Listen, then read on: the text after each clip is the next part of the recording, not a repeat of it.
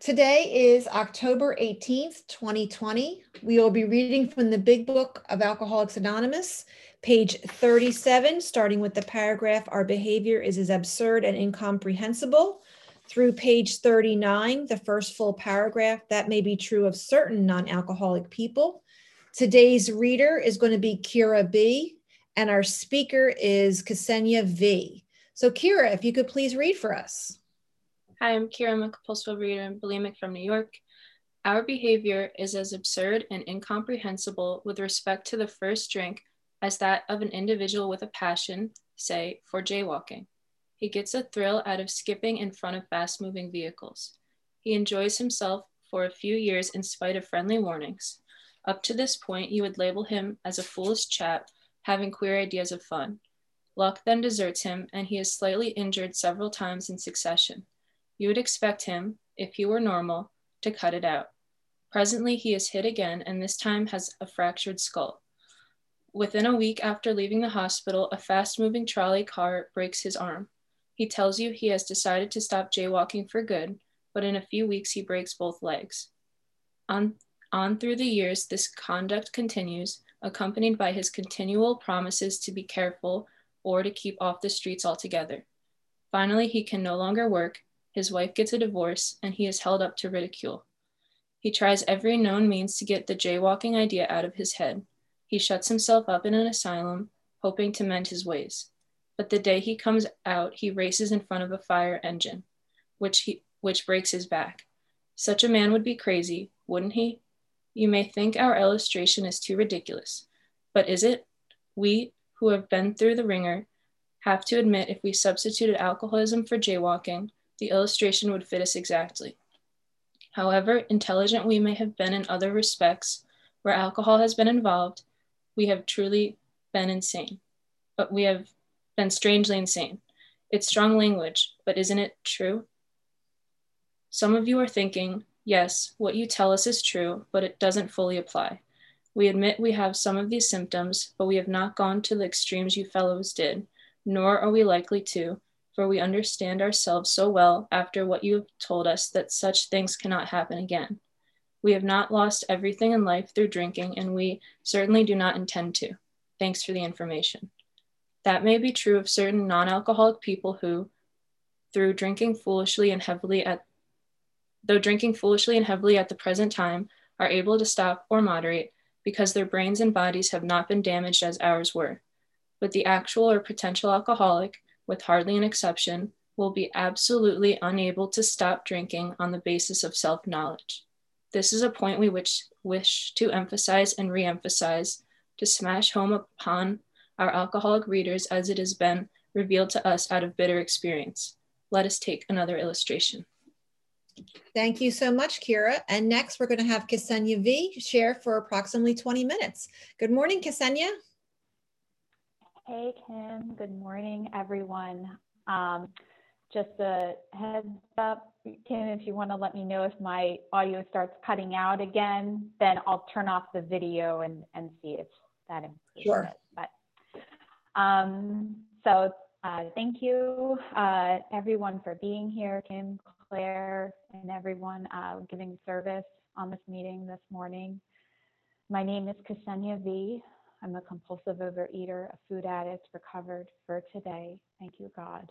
And um, I'm really grateful for the opportunity to be of service to my fellows. I'm going to start my timer here. So, chapter three more about alcoholism. The way I, I view this, this chapter is a way to identify in over and over and over again.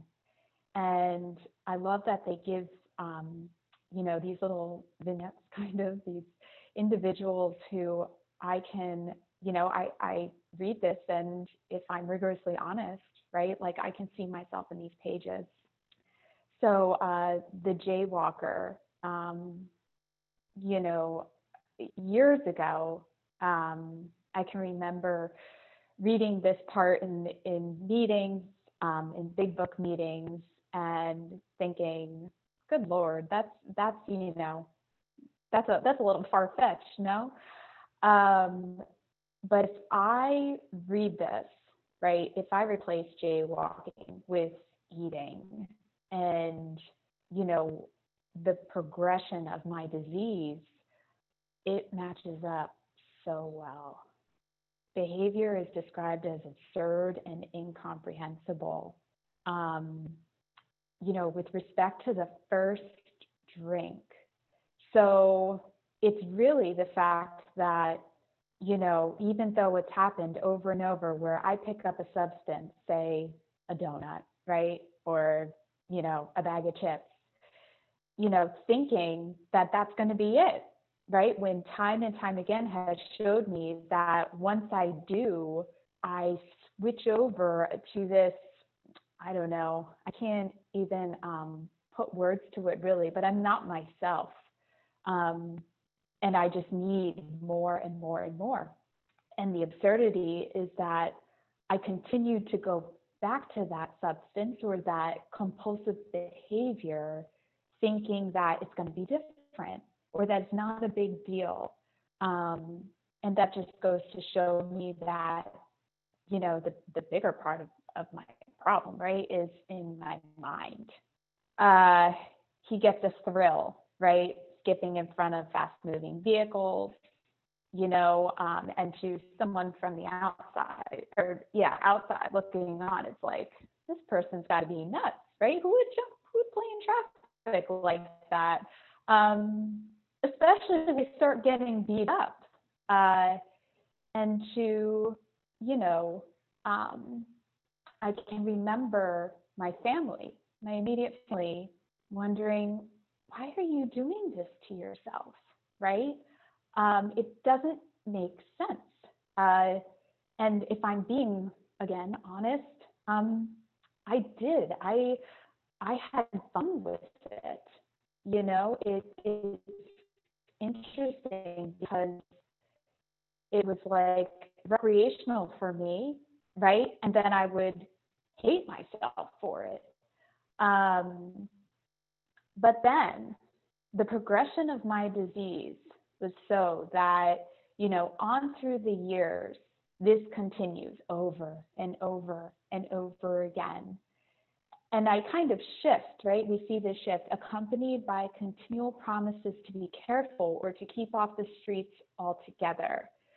So there's like this shift in the jaywalker, and there was this shift within me that, okay, you know what? This isn't so much fun anymore. I don't want to eat like this anymore. Um, I don't want to hurt my body like this anymore. I don't want to keep on gaining weight too, you know. Um, but no matter how many promises, no matter how much I hurt myself, I can't stop. And then we look at, right, how it's affecting other aspects of his life. And this is this I can really identify with. Um, the progression of my disease, what came with that was a lot of broken relationships, was a lot of isolation, was a lot of um, showing up late to work, um, you know, not being fully present at work, not doing my work well, making mistakes at work, um, you know, having no social life whatsoever. His wife gets a divorce. Um, I am a relapse survivor, and uh, thank you God, over two years ago, I I put down the food again, and you know, got to work and have been in recovery since then. But during my relapse, um, I was married. I am still married today, you know, thank God. But we threw around the word divorce an awful lot during that time. And all the meanwhile, right, trying every no means to get this idea out of my head. You know, oh my gosh, it's just like it takes over, it hijacks my mind. Every single thought, you know, uh, comes back to the food, the food, the food, relentless um, to the point that, you know, I tried to shut myself up. I tried to, um, you know, what did that look like for me? For example, during relapse, um, I took a, a, leave of absence from uh, my position in the hospital because I was binging like crazy at work. right? At work, it would continue into the night, um, and it was getting worse and worse. So I said, okay, let me shut myself up, right? Let me close myself off. Um, and you know that that didn't work. Even though I was uh, attending at that time, it, it wasn't it wasn't working. Um, the day I come out, right? It's like it was like white knuckling. And then I I just bolt. I you know get into the car and go to the nearest um, grocery store, convenience store, um, and just gorge myself. Right? Such a person would be crazy from the outside looking in. That's that sounds like insanity, right? Um, we who have been through the wringer have to admit if we substituted alcoholism for jaywalking, the illustration would fit us exactly. You know, for anyone out there who um, is not recovered, uh, who has not put down the food and is, um, you know, not not working the steps, you know, this is an opportunity. This is a great opportunity to just identify in, stop looking for all the differences and look for where I am like this this jaywalker. And therefore like the alcoholic, right? Like the addict. However intelligent we may have been in other respects, I can definitely identify with that. Um, you know, I've I've shared before. Um, some people know a little bit about my background, but uh, you know, I went to, um, you know, college, undergrad, I got a degree in nutritional sciences, right? Um, I worked uh, in the biotech industry and then I went to medical school. I finished medical school. I started residency. Um, you know, this this uh, brain does work in a lot of ways, um, but where the food and the compulsive food behaviors have been involved, I have been strangely insane. Um, it's strong language, but isn't it true? And sometimes, you know, I wonder um, as I'm, you know, talking about my experience, particularly like my step one, right, experience of just like what that powerlessness looks like for me, it sounds, you know, perhaps dramatic, but it's truth. It is truth. And I have to be convinced that, you know, my addiction is very powerful and me of, of my own willpower can never um it. I have to say that to myself every single day. I can't ever forget that. Um, because if I don't, right, like I start to think that, you know, oh, this is okay, that's okay, um, which is the insanity starting to kick in. So some of you are thinking, yes, what you tell us is true, but it doesn't fully apply. We admit we have some of these symptoms, but we have not gone to the extremes you fellows did. Um, and the way that, uh, you know, I could identify with that was, you know, hearing um, others share about, uh, and I, I, don't know why, but um, specifically when it comes to the um, purging behaviors, right? As I, if I would hear others share about that in the meeting, um, you know, my mind would go to, oh, well, I'm not that bad, right? Like I'm not abusing my body that bad. Um, but you know, having that mentality never helped me. Um, you know, thinking that, oh, uh, you know, I'm not that bad, so maybe I can manage a little bit longer, right? Or maybe I can manage for today. Um, and, you know, it kind of made me think that maybe I don't really need to ask for help, right? Um, I'm not that sick. Um, and if I heard enough about it, right, I'm starting to understand myself and my disease. um, you know, maybe that'll be enough, right? Like, and that kind of brings me back to um, Bill when he goes to the hospital for the first time and he learns so much, right? And so how do I how do I kind of identify with this understanding of myself um, and thinking that you know now that I know it, you know it, it can't happen again. Um, it's like you know knowledge of um, you know from a nutrition standpoint or you know even just learning about a physical allergy right um, that wasn't that wasn't enough to keep it to keep me to going back um, to the food and to the food behaviors um, another thing for me in my you know my personal experiences you know things i would learn about um, myself in therapy you know i think it was helpful in some ways but it never worked for this. It never ever worked for me for this particular and if i'm being honest with myself my biggest problem right was the food and not being able to stop um, we have not lost everything in life through drinking and we certainly do not intend to thanks for the information so you know i think it's sometimes we can hear things. I've heard things. Um, you know, people have shared that they lost their houses, right? They went into such debt from uh, buying binge foods and you know doing all of these say commercial diet plans like that's that's not inexpensive after you know if you're i was binging more days than not in a week you know easily drop a hundred dollars per binge um, but you know, I wasn't losing my house, right? Um, I haven't lost everything in my life.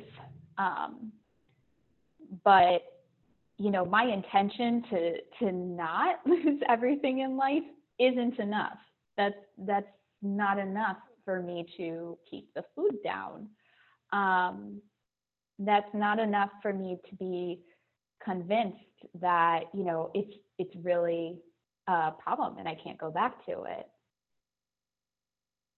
So they tell us that may be true of certain non alcoholic people who, though drinking foolishly and heavily at present time, are able to stop or moderate because their brains and bodies have not been damaged as ours were. And uh, how many times, right? How many times um, do I see someone else? Did I see someone else, um, my sister, you know, family, cousins at parties, or, you know, um, college roommates, uh, co-workers, you know, eating, um, say it's like a cake at someone's birthday, right? Or maybe they it's holiday time, right? Like that's a great for me uh, a personal way of uh, you know, identifying with this is, you know, I see others, um, you know, overeat during holiday time or whatever. Um, what's the difference? They're able to stop or moderate. Um, and why? Because their brains and bodies have not been damaged as ours were over and over again. They talk about this, um, you know, physically and mentally, I am different than someone who does not have this abnormal reaction to food. Um, and it starts, again, it starts in my mind. The actual potential alcoholic, with hardly an exception, will be absolutely unable to stop drinking on the basis of self knowledge. That has been said in so many ways.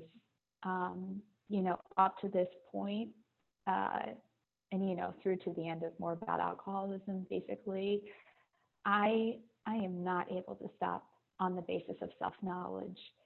And you know, I I read that line over a decade ago when I first came into the rooms, but reading that line wasn't wasn't enough to convince me. It really had to be, um, like it says a little bit lower, uh, revealed to me out of bit, bitter experience.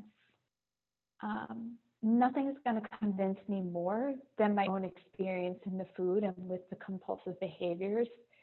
And just like in that, um, you know, trapped in the obsession of my mind, nothing. No matter how many uh, times someone else might say, oh, you're hurting yourself, you know, um, or even hearing others share about their suffering and addiction. Unfortunately, I had to suffer. I had to suffer in this addiction um, because it got me to the point of surrender that's required to to put down the food, you know, for today, right? Put down the food and ask for help. Ask for help um, because there there is hope. There's a lot of hope, um, and I had to, you know, be in connected with fellows. I had to be in meetings in in order to kind of first get in touch with that hope. So, um, you know, we wish to emphasize and re-emphasize to smash home upon our alcoholic readers. Uh, yeah, the big book says, what do they say? A, a lot of, or the simple, these simple ideas um, over and over again, right? The same thing kind of over and over again. And that's, that's what I needed. Um, and you know what? It's what I continue to need. I can't read this enough um, I need it emphasized and re-emphasized over and over again, um, one day at a time. Um, so uh, I think that's all I have at this time. I know I'm a little early, um, but I'll, I'll pass. Thank you so much, Ksenia. So we're going to stop the recording now.